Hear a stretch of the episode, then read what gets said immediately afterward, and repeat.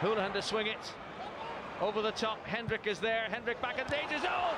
It's there! It's there! It's John O'Shea on his 100th international who brings Ireland level in the final minute of additional time. And this is the most magnificent evening.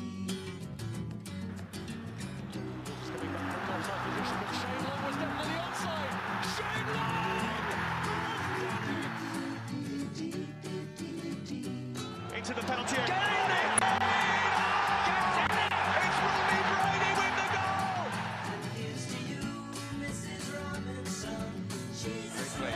Jeff Hendrick determined. And he's kept it in play. And he's got the cross in. And a chance here, McLean! He's done it again!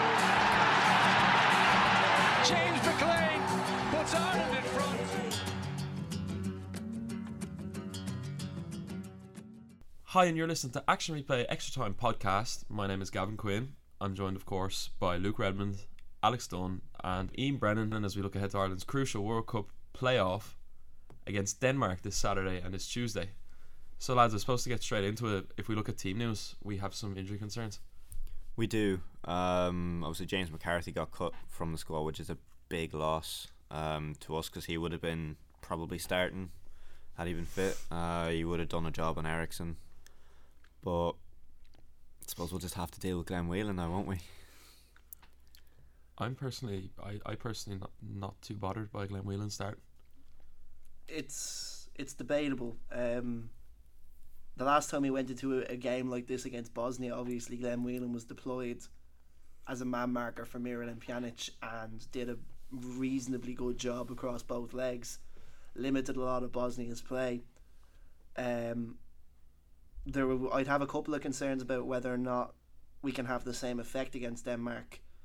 Primarily because True Eriksen isn't the only way that they can play, unlike um, Bosnia, who mostly did play True Pjanic, and Denmark mostly do play True Eriksen as well, but they can go and play a Yeah. very direct game of football if necessary. But another thing is what um, Christian Eriksen can provide is a quick turn of pace and a turn of acceleration. Because remember, he did start out as a winger when he when he was coming up through the ranks at Ajax. Um, before he moved into a sort of like a number ten and now sort of like a weird inside forward role at uh, Tottenham. And whether or not Glenn Whelan has the physical capabilities to keep up with Christian Eriksen, unless he wants to stand twenty yards off him, and I wouldn't recommend standing twenty yards off Christian Eriksen at all. Then um, yeah, it, it's going to be more of a challenge for Whelan on Saturday uh, in Copenhagen than it was both in um, Bosnia and in the Aviva two years ago. Yeah, it's it's one thing to note as well that it's two years on since Bosnia. We we talk about like the Bosnia game being recently, but it's really not. It's two years later. Glenn Whelan's 34 years old now. Mm. Yeah, So he's I- not the he's not the player he was um, back then, and we say he did a job on Miralem Pjanic, but I think Christian Eriksen is a better player than Pjanic was then and is now, uh, and I think he's going to struggle to mark Eriksen out of the game. And Alex uh, alluded to an article he was reading before we came on about Eriksen, how he wants to be man marked.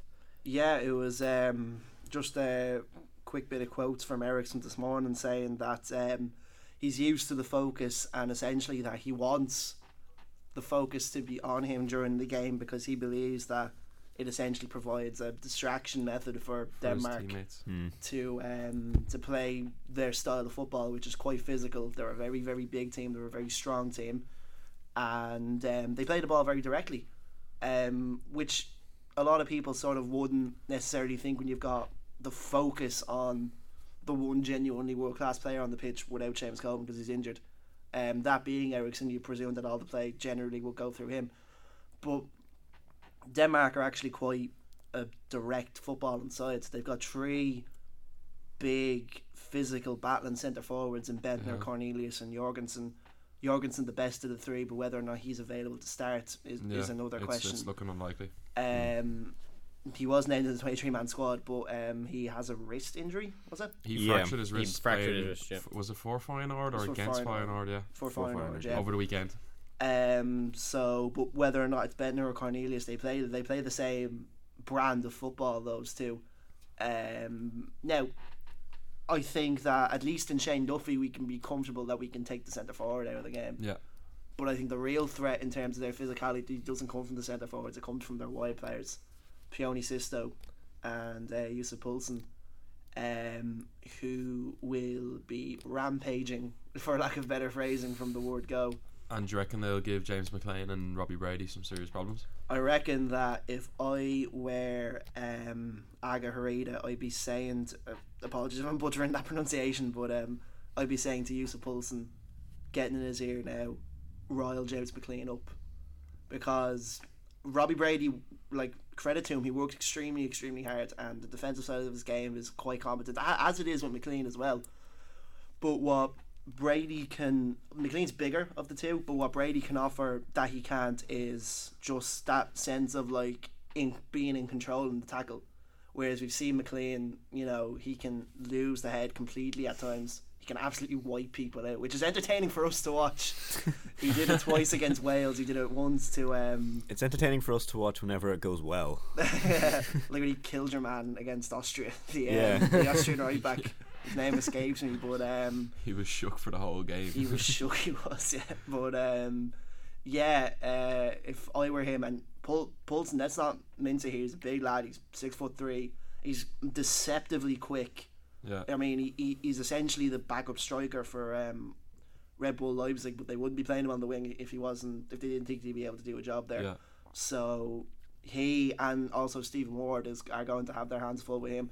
Sisto on the right is the more probably the more skillful of the two, but he he reminds me a lot of um, Yannick Bolasie actually. That he's he's got he's got he's an incredibly skillful player, but he's deceptively strong.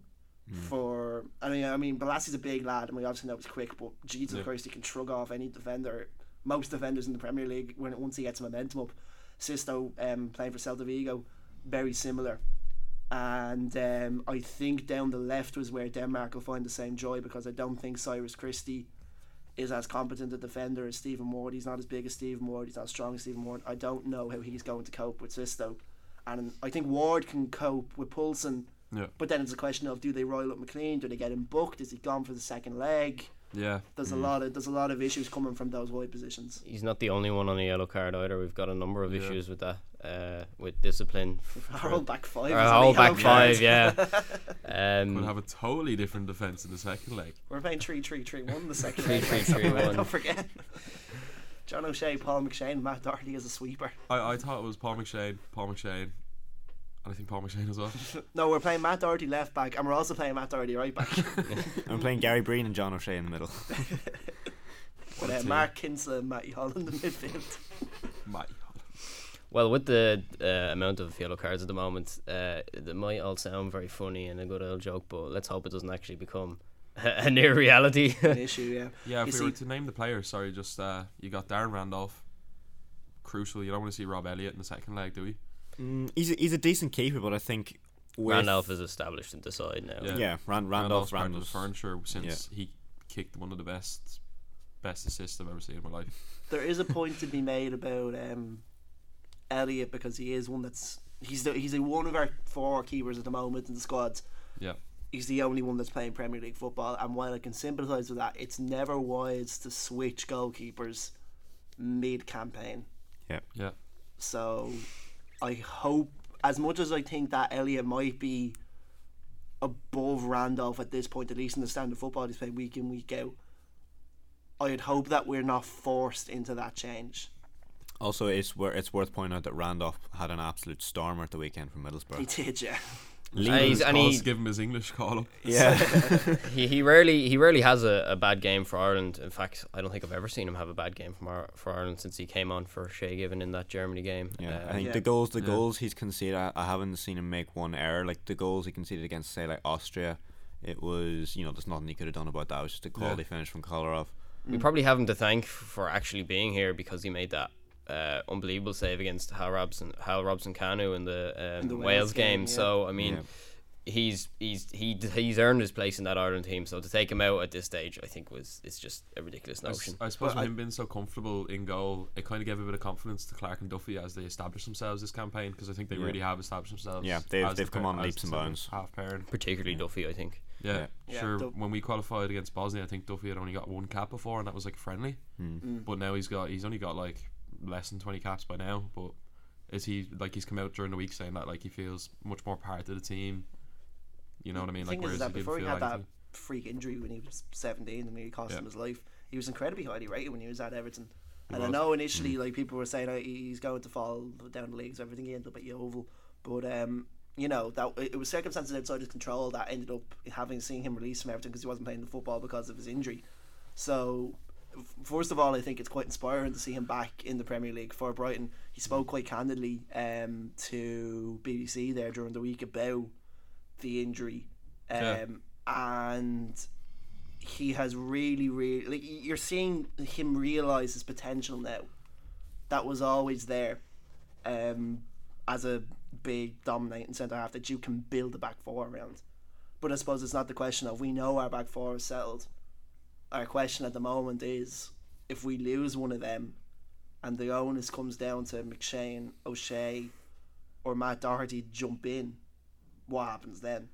Not as, like none of them have actually. Played. I don't. I can't remember last time I've even seen John O'Shea in an Ireland jersey.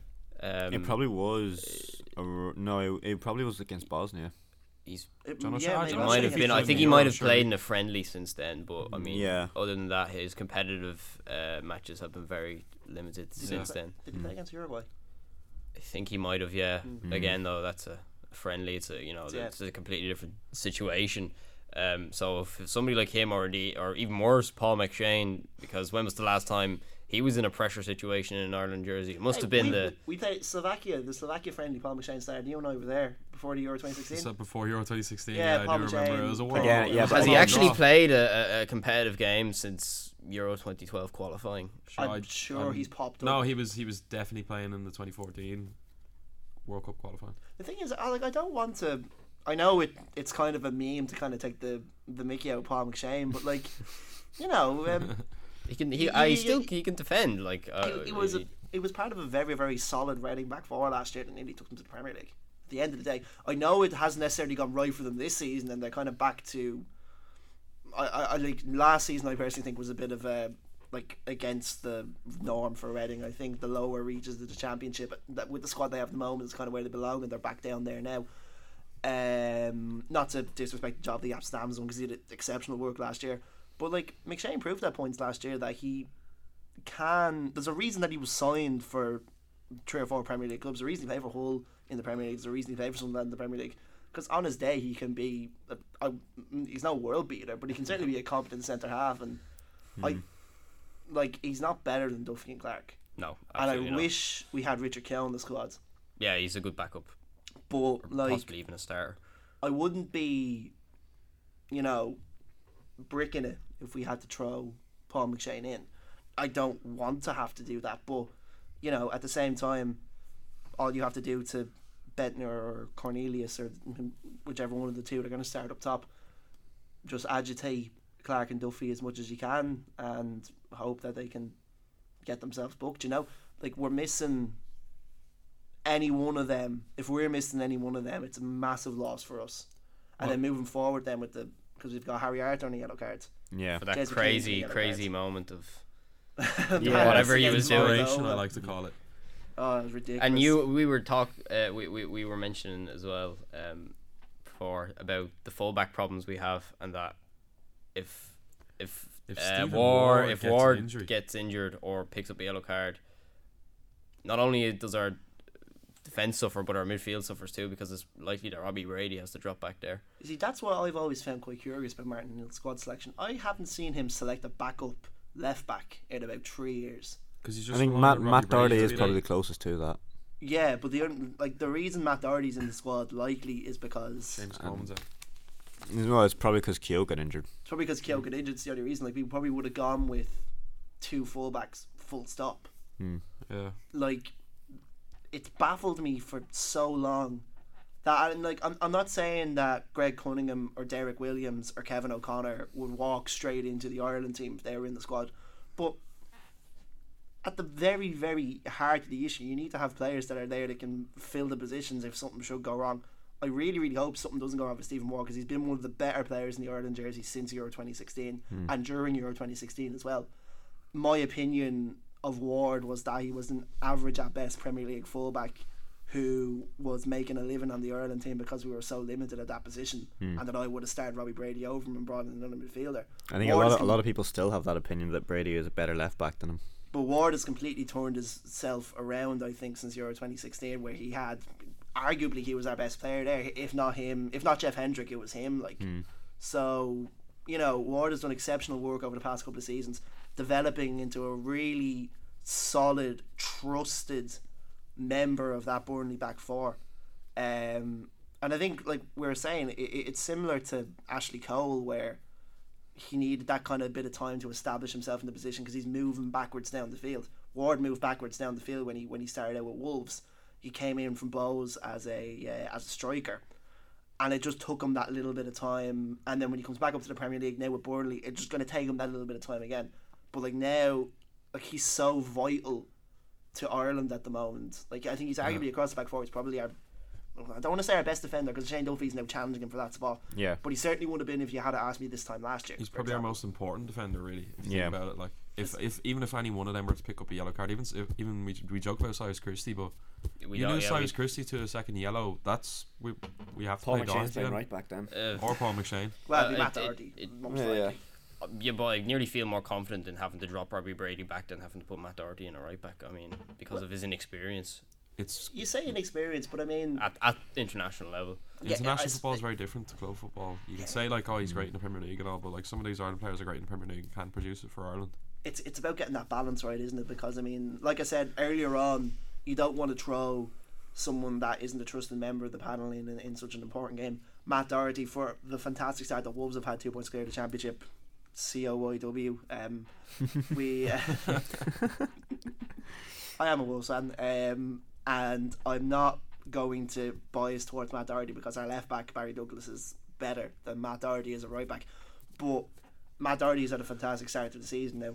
Does that mean that the foreign players immediately go into the sides? You see, it's there's two sides to the debate because on one hand you look at us in Euro 2012 and the moment we were knocked out, our last game was against Italy, I want to say. Italy, Yeah, yeah. Yeah. Balotelli The moment- scored an unbelievable overhead kick, but The moment we were knocked out, immediately jumps back to the RTE panel and they're criticising Trapattoni. Where was James McCarthy? Where was James Cohn? Where was Wes Hoolahan? le- Left, front, centre. And admittedly, like they got that right in terms of all these players are now trusted members of the squad. But do you want to bring them in when they're not two years ago? And you know, Yeah. it, it upsets that kind of balance. It upsets the balance you have with Paul Green going to the Euros with no club.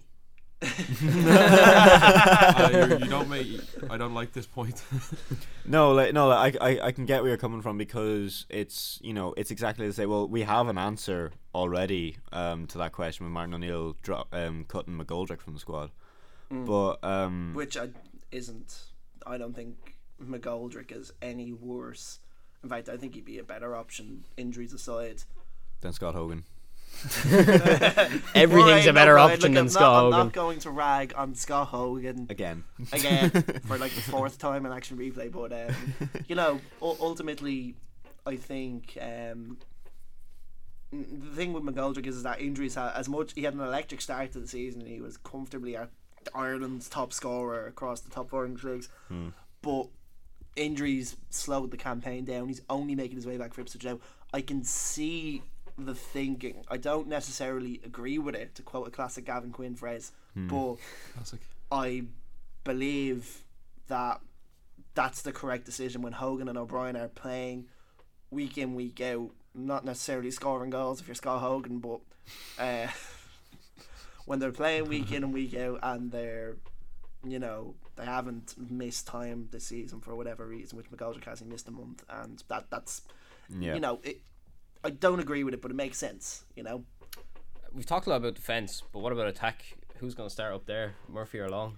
it's probably the it's probably the biggest debate in Martin O'Neill's head at the moment. I think the for the for the away game, you know, the team picks itself. You know, you've got Wheel and Arter Hendrick, and then Brady and McLean. I think okay, he's he knowing knowing Martin O'Neill, he'll start Shane Long, but I think the better option would be to start Murphy. I, I would start Murphy because I think he's shown now you know that he can score goals. He's done it at the club level. He's doing it at international level now. Um, Shane Long, as good as a player, I think he is, and I I've always praised Shane Long as saying he he works his socks off and he you know he runs and he runs and he runs. But Murphy, at the end of the day, if if a ball comes into the box and there's a free header, who do I want there? Do I want Murphy or do I want Long? And you know that question answers itself. Yeah. The goal scoring record, obviously the big tag against him. Um, you see, the the issue for Ireland is that if we're going to set up the more defensively, who do we believe then is the better out ball for Yeah. Long and Murphy? Yeah, because like, if there's there's- one thing that Shane Long can do exceptionally well, it's he can position himself for a header and just sort of hang sort of oddly in the air for about four. I five think there's definitely a case that if Long is starting, that maybe he should he should seriously consider O'Dowda because he's a great player who can play off of Long. He's a good option for that. Um, Yeah, this this kind of brings me to a point that I was that I was um that I was thinking of that. Just going back to Eriksen, I know he wants attention to be brought onto him, but if you if you kind of let um if you play Arter and Hendrick, leave Whelan out, play Arter and Hendrick much deeper, and like they kind of um, not necessarily take turns or whatever, but you know they kind of both kind of loosely stick on him. And then if you have O'Dowda playing in behind Long, that might be a slightly slightly better so formation. sort of a more four two three one.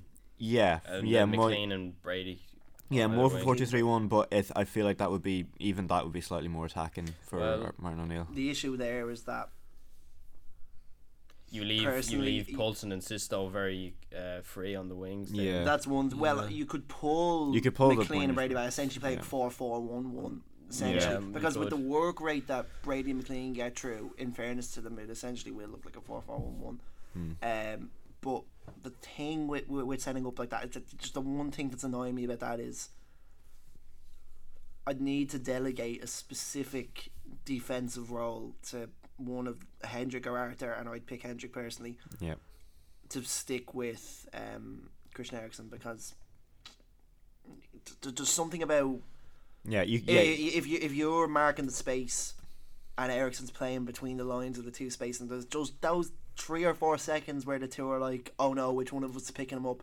And they're both very competent Yeah. midfielders. They're both very good Premier League players. They've both marked Christian Eriksen in the Premier. Well, I know Arter has. I know about Hendrick, but um, they've both done a defensive job at least in the Premier League. I know Harry Arter marked Christian Eriksen when Bournemouth played Tottenham last year, but it's just those crucial seconds that, like we said, Eriksen's the only world class player on that pitch without Seamus Coleman there, and he can do damage. Just, just that moment. Yeah, you could even have it that say Hendrick will stick on Eriksen and then Arter will kind of like sweep sweep it up, kind of like just like kind of play in proximity to Eriksen, so that if if Eriksen happens to get away from Hendrick for even a split second, Arter will be there to clean it up. Yeah, that's. I think that would be probably the best way. Although we do then, the key for us then would be we'd have to liberate Harry Arter a little bit on the counter because Yeah, yeah. It, it's effective if Har- if Arter can then take the ball and drive Yeah. or try and play through O'Dowda. But the one thing it would do is it would pull O'Dowda quite deep to i- i- into space because we're pulling ourselves further and further back down the pitch. I mean, we are trying to play a defensive type of football, and we probably will look to strike on the counter. And I guess in that sense, maybe Long is the better striker if we're going to play that way Hmm. uh, because of his his work in the channels, his running, his you know he vacates space in the middle that Murphy would fill. But how many crosses are we going to be putting in when we got to play up to long and we got to wait those couple of seconds for everyone to get up? Now, in saying that, I don't think Murphy's a bad hold up player. So, you know, the only thing that Murphy's lacking is is the pace that Long has. But in saying that, if you've got somebody around them like a Callum O'Dowda, like you said, Hmm. maybe having that man in the middle is actually better because at least if O'Dowda does the running off into the channels, does, does the long work essentially, Hmm. we could have a sort of like a link up where we can have O'Dowda drifting into the the spaces up near the corners Yeah, and getting crossed in, or maybe he balls back to McLean or Brady and they get the cross in, and then we have someone there yeah, yeah. as opposed to O'Dowda making a late run and he's not going to be the, the challenge in the air. He's not going to have the challenge in the air that Murphy would bring. Yeah, it's it's it's an interesting debate, and I guess we'll see on Saturday what happens. Mm. Do you reckon that could be something that that we would do if we went to go down? Like in a hypothetical situation, what do Ireland do if we do go goal down? No, because I know we're going to I- only I- set up for a draw. Gotta go. Gotta go instantly more. I, I think I think an away goal is, is is crucial because I cannot see us keeping. Or well, I think an away goal is important because it if if they if we don't score an away goal and they come and they hit an early one in the Aviva, that's probably game over. So. Yeah. If we do go a goal down in Denmark, I mean they're at home, so we don't have to worry about conceding. Let's say two uh, another uh, an away goal when they're playing at home, obviously. So Yeah. Maybe throw caution to the wind in the last 20 minutes and play two I think strikers. that's dangerous. So you do I- that, you ta- you you may as well just ship off Glenn Whelan and bring on O'Dowda or Hoolahan or whoever, depending mm. on who's up front as well. Mm. We're, we're yeah. very like if you go one 0 down, you may as well chase the game. Like Yeah, if you yeah if you're going one 0 down, you may as well chase the game. But I'd say only if we're one 0 down. Like we're not gonna. I I can't see us doing it. If even if we do happen to get the upper hand on the game and start controlling the game by some miracle, I'd say by some miracle. Might be it's, some it's miracle. like I can't see it happening. And I'd say even at that, Martin O'Neill isn't going to be like, here, let's take advantage of this like advan- like upper hand that we have and start to play more football. Yeah. I think it's gonna be it's gonna be it's gonna be slightly like Georgia, where basically if we get the ball with our defenders, it's just gonna be hoofed up to long and see what happens, or Murphy or whoever's there. And yeah, it might work one in ten times, and then we might get a corner or something from that, but. It does. It's not a. It's not a. It's not as consistent a producer of goal scoring opportunities than playing football would be. So Just a, just a wonderful um, pessimism. whatever people talk about Ireland, it's weird because like it's hopeful pessimism, but Yeah. it's still pessimism. Do you know what I mean? it's, like, Game in obviously- Dunphy before the game when he's like, like, see us, you know, blah, blah, blah. And then We might- afterwards, he's just, no matter what happens, he's despondent. It doesn't, it doesn't matter. We could have won 4 We 0 we and might he'd do still. a bit, you know. We might be able to play a little bit of football. But Where like, was Wes? Where was? we can only play football with Hoolahan in the team? where's Wet? No, in, in fairness, we've only scored twelve goals in this qualifying campaign, and seven of them came against Georgia and Moldova combined. So that's five goals across six games against our genuine um, group competitors, which is zero point eight goals a game or whatever, which is a stunningly below average record for a side that's managed to make the playoffs. I think that it's an achievement in itself for making the playoffs because yeah, we qualified for Euro 2016, but we did so in an expanded tournament when we finished third in a group that we mm. wouldn't have done if that was Euro 2012.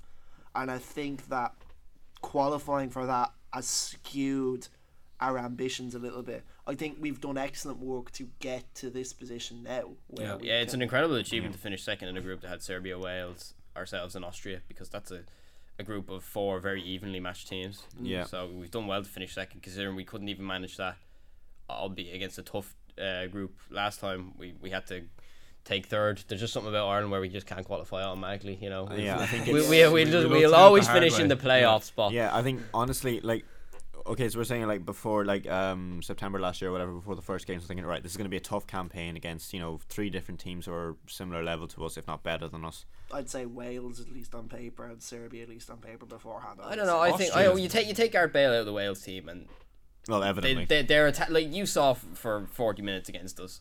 Balls in the box, balls in the box, ball. They've got no Hoping for Ashley imagination. William, The, Ashley the Williams thing is, is that though is that what I'm saying is at least when we're looking at it on paper at the start of the campaign, well, like what Ian was saying Yeah. in September of last year or two years ago, I'm sorry. Um, That we was would last year. no, it was last year. I'm sorry. um, we would have looked at that and thought at least Wales could name a Premier League quality player in every position, other Hmm. than James Chester when he's got relegated with Villa, but he probably could still play as a Premier League centre half, yeah, even without Bale in the side. Do you know what I mean? You, d- d- you you can say that, but again, it goes back to Gavin's point. The international football is a different animal, and the way Wales Yeah. played during that campaign didn't inspire me with confidence uh, when Gareth Bale wasn't playing, Yeah. and that's Yeah, Gareth but Bale I'd that say- hasn't actually had a very good I'd season. say after after the first four games when we had we had, we had ten points after the first four games, you know, incredible start to the campaign, and we were all thinking, you know, oh, we could act this could actually be our campaign, and we could take this by the scruff of the neck and finish top. And up until the last game, we had a chance of finishing top, and we nearly did with Georgia, um, nearly doing us a favor against Serbia. But I think, yeah, it's just something about Ireland that we always manage to just get into the playoff spot. Yeah, like we had ten points after four games, and I'd be talking to people in Ireland, and be like, "Oh yeah, I'm already looking for caravans to go to Russia." Like, you know, We it's only actually, four uh, games into the qualifying campaign, and We they ac- managed to throw it away. We did automatically qualify for USA '94, but there was no playoffs. Yeah. We still there we finished, go. we still finished second to Tell- Oh, there's I no was like, they'll never playoffs. finish, like- oh. I was just yeah, s- rapidly Comfortably. scrolling through my phone. I'm like, I know there was one time we didn't go through the playoffs. I'm like, all right, there was, but there was no playoffs, and we still came second behind Spain. Yeah. But we beat out Denmark, which is a good omen. And the. North. And, and, and in Uh, fairness, when there US, was no playoffs. USA USA '94, they that was the Denmark team that just won Euro '92. Yeah, and we beat them. Did, well, we beat hold them on, out. did we beat them? We beat them. We were. It was nil all in Copenhagen, and it was one all in Lansdowne. So no, we didn't. But Yeah, but that yeah, but that's that's a Denmark team that had both Laudrups and Schmeichel Yeah. in it. So it's that, that was a very decent Denmark team at the time. we actually went through on goals scored. But then again, that Ireland team would have been probably Ironically. a little bit better than that's, that's, that's the best. the irony world. of uh, an, another omen for you. We went through on goals scored. Yeah, we had the same point, same goal difference. We scored 19 goals, they only scored 15. So I suppose if that's, you're listening, Peter Schmeichel, It's gonna be one all after both legs, and we're gonna go through on goals scored, which will be penalties. well, uh, yeah, one can hope.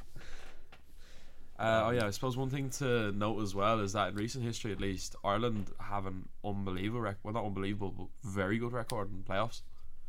Yep. You know, Yeah. Estonia, Bosnia. Estonia, Bosnia. Swept Estonia aside and did a did a good number on Bosnia. Really. Mm. Uh, So It, yeah, it always kind of comes back that you know when whenever Ireland need a result, they always seem to find a way to get it. Or most of the time, they they seem to find a way to get it in the qualifiers. Anyway, in the actual tournament, it's a different story. Um, sometimes, well, think back to Euro 2012 was a different story. In 2016, it was it was good. Like that Again, though. I, I, this is this is the similar point. We finished third in that group, um, yeah, and we we bet an Italian team that was half the was Italian half, team. not even realistically. half, I wouldn't say. Um, Yeah. So we gotta we gotta be realistic if we do qualify. Uh, I know Gavin was saying about you know are, Like- are- how how good are we It, really? it is really a question you think about. You're all you like you're we're all like game for going to the World Cup, but if we do qualify and you actually just sit there and look for a minute, and be like, are we going to embarrass ourselves if we do get That's, into? we're If we looking get a tough at group, apologies, Gav, we're looking at moments, and we're looking at James McClean against Wales. We're looking at Robbie uh, Brady against um, Italy. We're looking at um, Brady against Bosnia the last time before we beat them again. you again. can It was almost like- say like- Wes's goal against Sweden really settled us in that Euros as well. yeah, it did. Yeah, you're looking at these moments and you can go back throughout like the history of Martin O'Neill's time in charge and indeed back through Trapattoni's as well to an extent and there's moments there's always moments for Ireland but there's no concrete structure of we are going to go forward we are going to do this and it is going to result in us getting a half chance at least So are you trying to say that Martin O'Neill's a lucky manager? Yes. it's like we've done this twice. Um, no, the thing with it is that I don't want to have to be relying on an element of hope and well, hopeful pessimism, as I said before, and luck going into such a crucial game. And ultimately, that's what we are relying on. We are the lesser of the two sides here. And I think that going back to what you said, we have to be realistic that if we can do a job against Denmark, it'll be a lucky job. And if we do any job in the World Cup, it'll be a lucky job. Um, because Ireland, for as talented a group of players as we do have now, and it's Particularly the mo- in the midfield, we've got a Particularly in very, the very midfield, very yeah. strong midfield. The style of football that Martin O'Neill plays has never inspired me with confidence uh, with Ireland going forward. Now, the thing is, is that like people will say about Martin O'Neill, like hi- hi- his critics will come out and say, "Oh well, he's you know all he ever did was beat Rangers or whatever," but like he, he's got a proven track record of success with Leicester, won the League Cup, got the League Cup final another time. Celtic, obviously, fantastic team, got into the UEFA Cup final, stuff like that. Didn't do too badly with Villa. A million yeah. a million Almost, Scottish yeah, leagues. almost got Villa into the Champions League. Almost got Villa in chat. Saved Sunderland, which is That's the biggest miracle. that's, that's, a, that's a miracle feat in itself. I'm itself. still yeah, very but concerned um, that big big match Chillon is still there, so we need to get him out there soon. but um, yeah, it's just I don't want to say that Martin O'Neill's been relying on luck in every single one of those jobs. Yeah. and you could argue that at least with the quality of players he's had to deal with, other than that fantastic Celtic side of the early 2000s, he's probably got a similar level of player to work with now. They So can I- they can Yeah, play football. about. I mean, I think it's a disgrace that in a way we're playing football that Sean Dyche would, would probably call dirty. Yeah. Uh, you know, uh, Even Sam Allardyce. And Like, Sam Allardyce would probably look at that go, oh, that's not very pretty, is it? Um, like they are they are players that, like you said, play in the Premier League and know how to play good football. And I think it was Harry Arter was specifically mentioned. Um, Every Yeah. single He's playing time on f- RTE, yeah. Harry Arter yeah, specifically. yeah, like it, he, he plays for a Bournemouth team which plays really attractive football. All right, Mm. they're not playing very well at the moment, but last season he had a great season, and season Yeah. before that as well. and and Yeah. the season before that. And at indeed, least the thing with Eddie Howe is, is like he stuck to his principles and he firmly believes that this is the way forward for this club and we are going to carry this club with these players. Harry Arter has been a crucial member of that side since they were in the lower reaches. Like he was brought up from like the sixth tier or something to Bournemouth. So he's been, you know, this one of the centre points along with your your Simon Francis and your Steve Cooks um, of their revolution, for lack of better phrasing. Um, and Martin O'Neill's one of those managers that he's been adaptable throughout his, his, his time as a manager. Like we saw at least with the the Celtic side that he did have. I remember when they played Porto in the champ in the UEFA Cup final, I should say. I was watching it as a young child in New York Mallorca, actually away on holidays at the time. so I remember I was in a bar full of like Rangers fans in a Celtic jersey, which wasn't fun. But um, how did you survive that? I think they took pity and I on, live to tell the tale. they took pity on six-year-old me, and my dad was outside. So I, I was just there playing pool and cheering on Henrik Larsson. That's all I knew. Um, but yeah, like you, you look at the, the side that they had at that time. They were they set up like three-five-two and played some very attractive possession football, Does- and they had an electric pace in that side as well. Is there And an argument to be made then that Martin O'Neill doesn't trust his players? That's, that's a bold statement. that is a bold statement. That is one that could very possibly be true. Like I'm saying, Celtic was probably his best team, but Because you yours mentioned about that, like they had players like Freddie Lundberg, uh, Larsson, uh, Chris Lennon, Sutton, John Hartson, etc., etc. Petrov. Yeah, Paul Lambert, Quality, Neil quality, Lennon, quality players Petrov. that everybody accepted was quality. But nobody, you know, sits there and goes, "Oh yeah, Harry Arter and Jeff Hendrick, they're quality ballers." You know what I mean? It's Mm. it's like in Martin O'Neill's head, he doesn't think that they're capable of playing underground football, which is just I think a non- I think nonsense. I, th- I think it may be slightly okay. Yeah, Martin O'Neill he played attractive football with Celtic, but other any, anywhere else, you know, he was kind of you know long ball merchant or whatever. But yeah, but you I, look I at the wouldn't, quality I of wouldn't players. know enough about. I Leicester, in feel fairness to, I feel like to say that, but yeah, I feel like it may be a little bit. You know, we've fallen into the kind of trap. You know, oh, they're Irish. You know, they're not great technicians. It's kind of a small nation, kind of. Yeah, Yeah, that mentality. It's like, like- I- it's we, like we can see week in week out Jeff Hendrick, Robbie Brady, Stephen Ward playing really good football with Sean Dyche, really hearty, strong. You know, they don't just hoof the ball forward. Uh, Is it a little bit direct? Is it a little bit, you know? You know, it's it's kind of like how Sean Dyche sounds, isn't it? That's kind of how Burnley play. a little bit brash, a little bit. Mm, They're in but, your face, but it's really, they're- but yeah. it's good, and it's it's they play a better brand of football than Martin O'Neill's Ireland. the thing Um, is, the thing with Burnley is, is that they're confident and Mm. they can inspire. Sean Dyche can inspire confidence in his players, and they can go out. They do their jobs. They're functional. I think that's Yeah, they're, what you're they're- trying to they're- get at. They play football. Ireland don't play football. yeah. is confidence being inspired in that lineup then? Because he, even the way that O'Neill has conducted himself in mm, the majority of interviews and press conferences he's done, I've been to a couple. He's the exact same way as he is on RTE. It is very dismissive. It's very one line. It's very get up, get out, very rehearsed almost, yeah. and very much like he just doesn't want to be there. Is he the same in front of those players? And is it other members of the coaching staff I think- that are getting them G'd up for these games? Yeah, well, he- as I think Roy Keane. Roy maybe? Keane was Yeah. was, was saying, uh, was was singing his praises though, which you know, Yeah. Roy Keane was was in a great mood to the press on Wednesday, at the pre- or sorry on Tuesday at the press conference. It was really strange, and he was like, one thing, one thing which is really, Roy Keane really in a strange, great you know, mood. Funny, like, you funny know, to see Roy Keane talk about Ireland in a good mood. Yeah. like it was it was weird as well because sometimes I find that Martin O'Neill and Roy Keane just sh- really should not work as a pair, because like you see, It's kind of good cop, bad cop, kind of. Yeah, it, is- it's it's kind of like that, and that's probably why it does work, ironically. But Thing is- um, I think no. I'm trying to think back, um, back to when O'Neill was back to when O'Neill and Keane were first put together, the partnership. I think everybody uh, instantly said no, not going to work, even though yeah, it's no. I think I think who, um, RT or whoever it was was asking him questions. They're like, oh, are you like is is Roy is is Keane going to be like the fear factor? Like they said this to Keane, and I think Keane Keane said, oh, "I don't think you know Martin well enough." Then, so Keane obviously whether that was just like a bit of mind games with the journalist or whatever, Mm. Keane has gone on record as saying that you know Martin O'Neill he is a tough cookie. He can be. He can be fierce with his players and like in um, not intimidate them, but like g them up. So I'd say it is O'Neill, and he just he just hates the media. I think that's that's majorly Yeah, what he it gives is. Tony O'Donoghue an awful time sometimes as well. Oh, As much as time. I Tony. because I know the quote that you're alluding to, he said that he was um, as good a big game manager as Clough and Ferguson. Yeah. And again, you know, Martin O'Neill, as much as the majority of the Irish people want to criticise him and are quick to do so, the record is there that n- n- not on the same bright lights and biggest stage as, as Clough and Ferguson did with their respective careers, but he has proven that he can drag um, a side, or indeed inspire a side, we'll say, will be a little bit more positive, to um, to good results and to trophies and to survival if you're Sunderland and to all sorts of other things.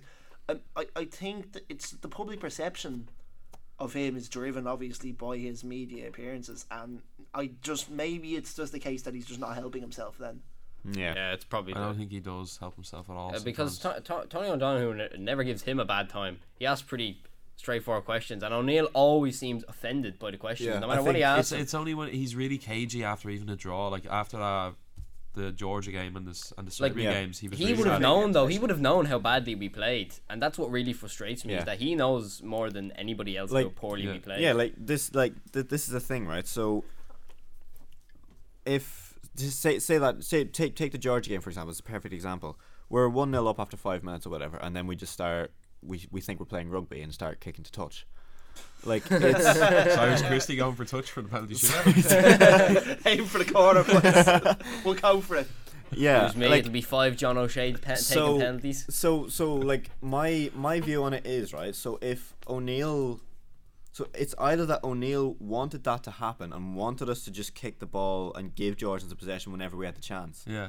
Or the players aren't listening to O'Neill, and I'm not sure which one is worse. Well, it's incredibly disrespectful to Georgia if it was the first option because Georgia came to the Aviva and played some outstanding football. Yeah, Better football than us in the night and did so again in um, Tbilisi. And if that was the case, that's an incredibly disrespectful opinion of O'Neill, who was a supposed fantastic big game manager, to have yeah, in a most.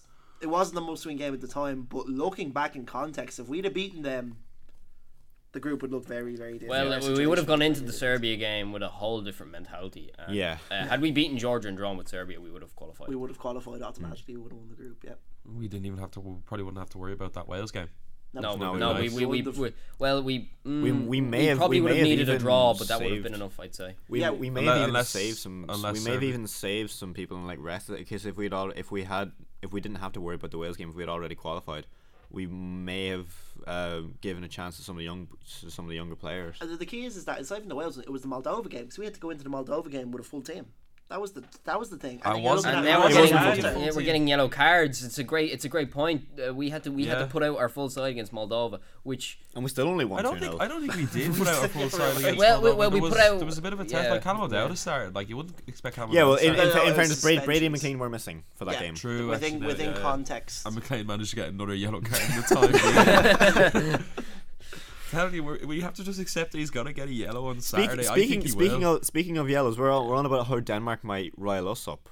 what about Christian, them? Yeah. Christian Eriksen's on a yellow card. Kasper Schmeichel's on a yellow Yeah, card. throw, throw McClean on Kasper Schmeichel. Yeah. both Oh get yeah, yellow. yeah. Somebody said. in, uh, in yeah. saying that though, they are all on yellows, but the only person who's been booked more than once for them is Andreas Cornelius. yeah, that is true.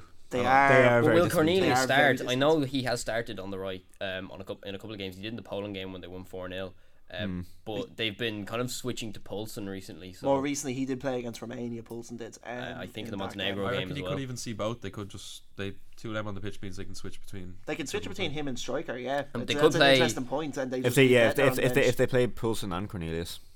well, you, the can, you can have a front three essentially of Sisto, Yeah. Poulsen, Cornelius. They could switch across the street because like obviously Bendtner is Yeah. playing. He's a big number nine. Yeah, but Ben Ben like Bendtner okay. isn't their first choice striker. he's not their first choice striker, but he's their second choice striker. And if Jorgensen doesn't start, I can see Bendtner starting. And Well, I think don't to know. I think Cornelius could, Yeah, I could reckon, come I in ahead of Bendtner. Cornelius. But um, one thing to note though, like if if the Danes are looking to get a few goals, is Bendtner's international record is very good. It's not. It's not bad. I Yeah, think yeah. he's got twenty. You were you were is it- saying to us before. Is it Ian, 20, 29 goals in seventy seven games, something like it's, that? It's, Yeah. it's, It's it's, decent, A, like- it's a goal every, It's goal every two and a th- half games. Yeah, It's better than our strikers, that's for sure. yeah. Like it's it's Except for Clinton Morrison, of course. Except for uh, David. That's Connolly. only if we played a 3 3 3 1. Gary Doherty up front, boys. That's the way forward. Alan O'Brien. Yeah, um, I suppose I suppose um, we're we're kind of coming to the end. So, what are everyone's predictions for the for, for the for the two games?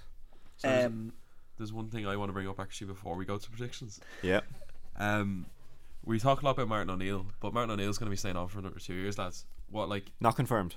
Well, not confirmed, of course, not official, but it Yeah. looks it looks very Allegedly. likely. I'd say, I'd say they will hold it off to see how Yeah, this this playoff goes. Do we really want them? Like I, no. I, I- I actually do want them in charge for the next two years. you Uh, do. I do, yeah. I I I honestly that's don't think we probably should the just turn. controversial opinion. yeah. Like, realistically, he's he has a great record. He's very good away from home, which suits us coming into Saturday. We have won twice as many. No, we've lost twice as many games at home as we have away, wasn't it? We've lost three games away. and We've lost six. Yeah. at home yeah, or true. thereabout. Five five games away if you want to count neutral venues. Uh, the yeah. Euros, the Euros, I Yeah. wouldn't count them. So I think it's I think it's sixteen away games or something like that, and three losses. That's yeah, not a bad he's record at he's all. he's, Not he's at got all. he's got a very good record, but I feel it'll be it's keeping O'Neill as a more short term approach with the players that we have at the moment. I feel if we sacrifice a tournament, say if we sacrifice the Euro twenty twenty, and or even at that, I'd sooner sacrifice this tournament and go full out for Euro 2020. yeah, but no, even even even with Euro twenty twenty, Euro twenty twenty, it should be it should be relatively easier to qualify than even twenty sixteen. So with the with the new format, so if we if we kind of sacrifice the the the kind of almost built in mentality that you know oh we have to hit the ball long, get someone like Chris Hughton and um as manager and let let him kind of you know slowly develop or even or even like the like the youth teams. The youth, yeah, I don't think you see the youth teams hoofing the ball long. Mm. The under twenty ones or under seventeens, whatever. So if you let Bring Noel King back. we do at the moment. yeah, for so a permanent role. if you if you if you get a manager in right, have him or like have Hughton have him spend a bit of time with the with the youth players, and then get him get him get him in the Ireland um get into the Ireland team. Have him build up the mentality of you know passing football whatever, and it'll benefit us for decades to come more than more than O'Neill's structure at the moment. I think, but will Ireland fans buy into this in terms of the inevitable I think they need to. backtracking we're going to do? Because I, I reckon if we do try and do that and try and build something like that, it's going to take a long time. I think I think it all I don't know, I think depends. It all depends. The talent's not there already. Is that the players are there? They can play football. You get a manager who can who can do it, and you do it in between. You know, when this when the after the World Cup and when When the Euro 2020 qualifying starts, we have a small window to maybe bring in somebody new and, Yeah. and, and employ a new style of football. And I'd be with Ian in saying we can play better football, but I, at the end of the day, I think we should. st- I think it should be Martin O'Neill who tries to make them play that better brand of football. The thing is, though, is that we're talking about a new manager and all this kind of stuff, but in terms of Irishmen managing at the top level at the moment, there's two: Chris Hughton and Brendan Rodgers. Yeah. And realistically, is- I don't see why either of them at this point would want the Ireland job. Yeah, there's no Chris Hughton is in the middle of a fantastic thing he's got going on at Brighton. First Premier League season they're doing absolutely Eighth exceptionally at the the moment. table. It is a Brendan yeah. Rodgers Yeah. is transforming the way Celtic play, operate. They're the most dominant that they've been in years and years, maybe since O'Neill. albeit albeit in a weakened Uh, SPL. yeah, in a weakened in d- domestic, yeah, Martin O'Neill beat better quality opposition. That's true. Yeah. But ultimately, I think it's all well and good for us to be focusing on we need to bring in a manager who'll play a better style of football, this, that, and the other. Re- we're looking at championship managers. We're looking at the likes of i- i- if if you want to make this a job attractive, you're not going to make a job attractive to the top twenty. You know, you might get Gary Monk, um, but you're not going to get Eddie Howe. Do you know what I mean? It- no, and- they're, they're they're wanted by too many good teams themselves. and there's Yeah. that Irish representation where we had coaches, you know, even look at the top two leagues at the moment, Hmm. will include the championship here. All right, Yeah. you bring Mick McCarthy back into the fold. Oh, now, God, I no. wouldn't mind that. We played a great you know, game. I, to be honest with you, if you want to play good football, if you want a side that can play good football, if you want a man who knows the setup, knows the structure, and understands and knows how to u- understands the players and knows how to build a team that can play good football, I would dare say give Stephen Kenny the job. Yeah, I was about. I was as you were saying it in your head. I was. Yeah. I was thinking in my head, Stephen Kenny, Stephen Kenny. He's the Kenny. most he's the most successful manager in recent League of Ireland history. He's brought Dundalk to complete and to heights that you know, other than like a, a really flash in the pan where Shamrock Rovers in 2011 are com- were completely like not thought of being able to achieve because at least Rovers got to the group, Dundalk got to the group, did respectfully, got a couple of points out of it, And they, which is they were in, outstanding. they were in They the chase to play qualify. exceptional football as well. Yeah. They do, yeah. They play really, really and do. if you if you think about it, it makes sense because who is who's the other like who's the other manager from the League of Ireland recently that's been really successful, and it would be Michael O'Neill. Be O'Neill, yeah. And he went on to manage Northern Ireland, still is managing Northern Ireland, and has done an amazing job with them as well. He's Sure, isn't? He- he O'Neill, is the- O'Neill was Rovers manager. O'Neill was Rovers manager. 2011, yeah, he was. yeah. He is the example of how it can work. Um, Yeah. for sure. And I think an, another man who's managed who we've actually who knows the structure and is very familiar with the current Iron team. It would be an unpopular opinion, but I mean, could you could you disclude Roy Keane from the discussion? I think Roy Keane will be the favourite, the bookies' favourite. It's, it's, Oh, yeah. if, Yeah. if Man O'Neill walked out tomorrow, yeah, well, Roy he would certainly Keane- take interim charge. I think without a shadow yeah, of a doubt. yeah, Yeah, I, but- I, I think we should. i- i- If Martin O'Neill walks out tomorrow, I, I'd reckon that we should keep Roy Be a really around and set up- unfortunate timing from to walk out. you know what I mean? Though, like Yeah, if, yeah. The day before the if I was- if- playoff. if I was to bring in Stephen Kenny tomorrow, I'd look at a setup of Stephen Kenny, Harry Kenny from Bray because he works with the, the FAI already. That's the he's that's the job he's taken um, away from Bray as a regional development officer, I think, and um, and and Roy Keane, because like ultimately, look, as much as we can say Chris Hughton plays good football, he builds solid sides, they're physical, they're they're they're fantastic on the counter attack. They got a lot of pace. They play with a lot of flair as well with the wingers that they have. Ma- Brendan Rodgers obviously is a brilliant tactical mind at times. He plays very fluid passing style, fantastic with the players that he has. Are those players of the same quality in Ireland as they are at Celtic? Celtic have a very, very underrated team at the moment. As much as they dominate a, a league that has no opposition, they have a fantastic side. None of them are going to want the job. No, you're. Mick Yeah. McCarthy would want it, but we're playing even more agricultural football than Martin O'Neill. Now, Mick McCarthy be more crack, but that's you know, Could you And imagine? and- Mar- could you imagine I- Mick I- I McCarthy like and Roy McCar- Keane on the same? Mick McCarthy and Roy Keane on the sideline. that never Christ. happened. Never. I didn't even consider that. Goodness, um, yeah. On, honestly, I really don't think we should look past Stephen Kenny. I think it would be incredibly disrespectful. But would Stephen Kenny want to? He, he's working like he, he's on a long Kenny term has project with taken Dundalk. Dundalk as far as he can. He's been manager there for one, two, three, four, coming into five years now. Yeah, he's he's ready for a new challenge. Yeah. yeah. And Yeah, you think about all, all the jobs he's done. So Derry, he was Derry manager during the time of O'Neill. Then he actually Yeah. took the job when O'Neill left at Rovers for a year, and then went Yeah, to. Dundalk. And what he's done with that, I mean, I mean, he's been around the league for a lot longer than that as well. Yeah, yeah. Um, and he's had success with Bohs, obviously, as well. And um, what he's managed to do with that Dundalk side is build a team that's.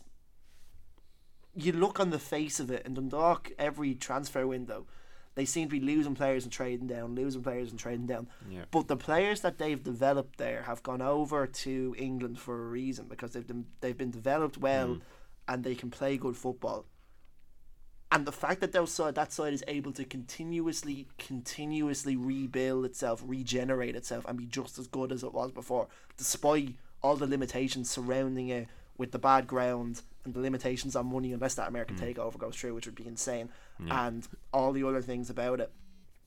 You know, it's it, it, it, it's the option in, in my mind, honestly, that, that makes the most sense. And it'd be a nice um, change of pace as well. I mean, I know we used to go for a League of Ireland, like Johnny Giles, Eoin Hand, um, and Yeah. like everyone before, say, the Giles era, when we were muck and never even got anywhere. um, you know that the, they they would have all come from the league, and Yeah. we changed approach with Jack Charlton, but the league has come on now to the point that maybe it's time to to change again. Yeah. So I suppose as as as we're getting towards the end, it's time for predictions. I suppose we'll start with Luke. Um, look, it's a tough game. Denmark would have, when they saw the draw, they were delighted because it was us that they wanted, probably. Uh, but I have confidence in Ireland's ability, uncanny ability to, to get the job done, like we did against Wales, like we did uh, against Bosnia, like we did against Italy uh, in Euro 2016. So I'm gonna go two one Denmark in the first leg, um, and I do think we'll score because we scored in every away game in the campaign, um, and why should that stop now? Um, so you know history's on our side there. Um, as for the home leg, look, we have to we have to go with Ireland getting through, don't we? So I'm gonna say one 0 and it's gonna be maybe Away goals. away goals to send us through. Um, take that all day. Do we have to go with Ireland getting through? Um, look, uh, I have to be optimistic. Um, I think you're playing hopeful there. Um, the the the away leg is going to be tough. I can see Denmark overrunning us from a physical perspective, and I can see Denmark overrunning us from a footballing perspective as well. I don't mean to sound so pessimistic. We'll keep them out, but not for the whole game. I don't believe we'll score. I think it'll be 1 0. I think we'll then go for it in the second leg, but I don't think we'll be able to keep them out in the Aviva either. And if they get an away goal in the Aviva, it's done if they win the home leg 1 0. I would be hopeful that we would score in the parking, but I can't say that for sure.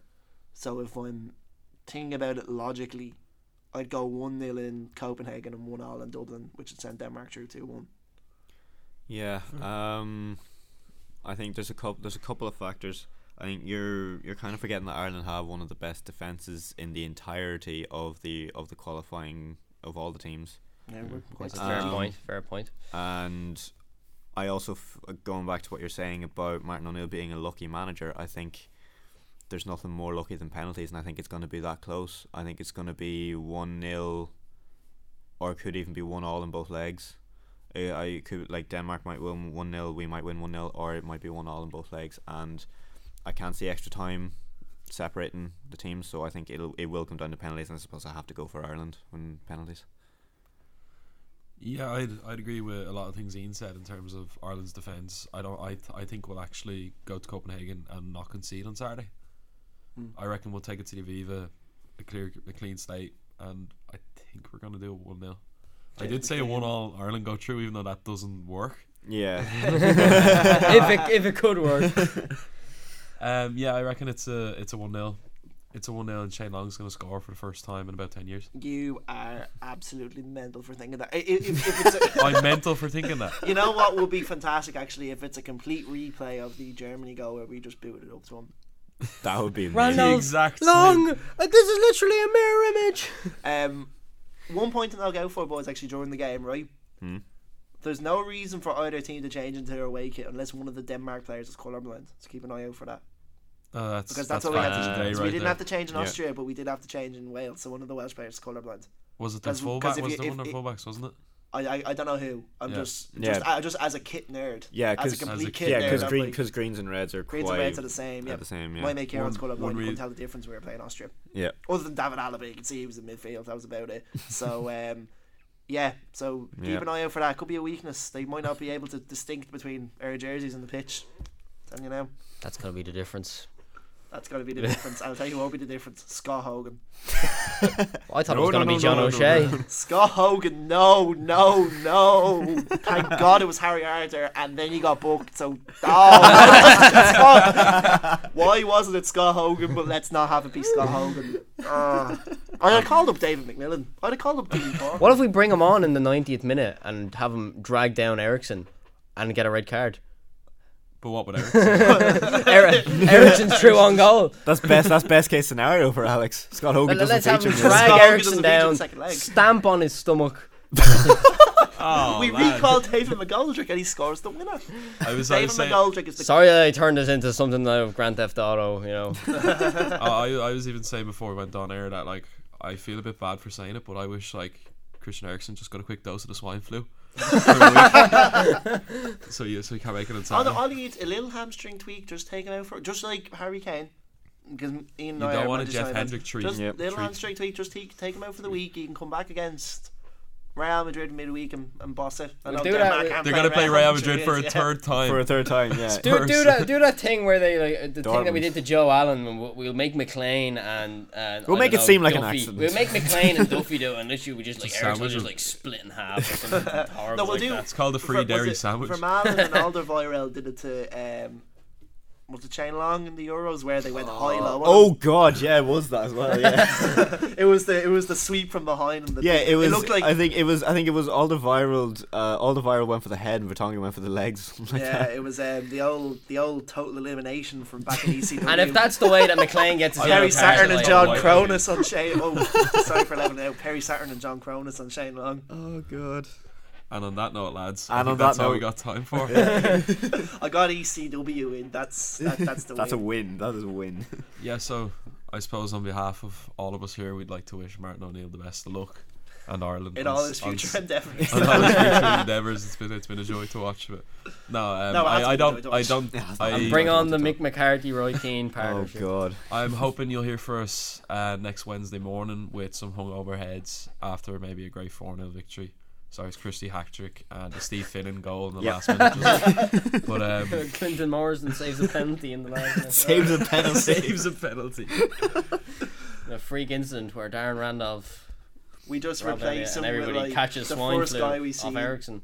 Oh no no no no! Surely surely if uh, surely if Rob Elliott is in nets and we've made all three subs and he gets sent off, John O'Shea goes in nets. Big match, John. Big match. Big John. match, John. Big Dude, match, dude, John. Score saves a penalty, then scores the winner. How's that for? Goes Yeah, up he- in the he sa- final minute. He, he saves a penalty. Then a ball ball comes in off the corner from Robbie Brady. John O'Shea looping header from 18 yards. What's he off the doing post. there? John O'Shea, first person to react, comes in, toe hits the ru- hits the upright, isn't cleared by um, say Andreas Bjelland or um, Simon Kjær, one of them. Yeah. John O'Shea, quickest to react, throws the head in, just gets over the line.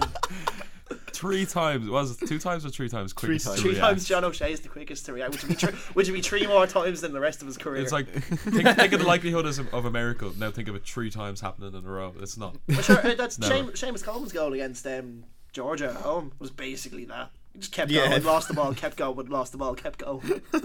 Yeah, but, Except Jo- it's John but Seamus Coleman so- can run sometimes. Seamus Coleman's goal against you know what it was like? It was like playing FIFA on beginner where you're, running, you're, you're running into opponents but they can't tackle you. Anyway, lads, I, I'd like to thank Luke, Alex, and Eve for coming on. And yeah, we're we're all looking forward to the game. I suppose. Bit nervous. I suppose. Yeah. yeah. We are. My we heart's are. not going to be That, able that, that, that, that just sums up every every feeling going Yeah. yeah, we're, we're, we're, we're we're looking looking, forward forward to it. Yeah, we are. We're bringing the fucking interested. defibrillator. Yeah. I'm bringing a defibrillator to the pub because of Jesus Christ. Either way, there'll be a few points us had, and uh, you've Yeah. been listening to Action Replay Extra Time podcast. Thanks and goodbye. Scott Hogan, no, no, no.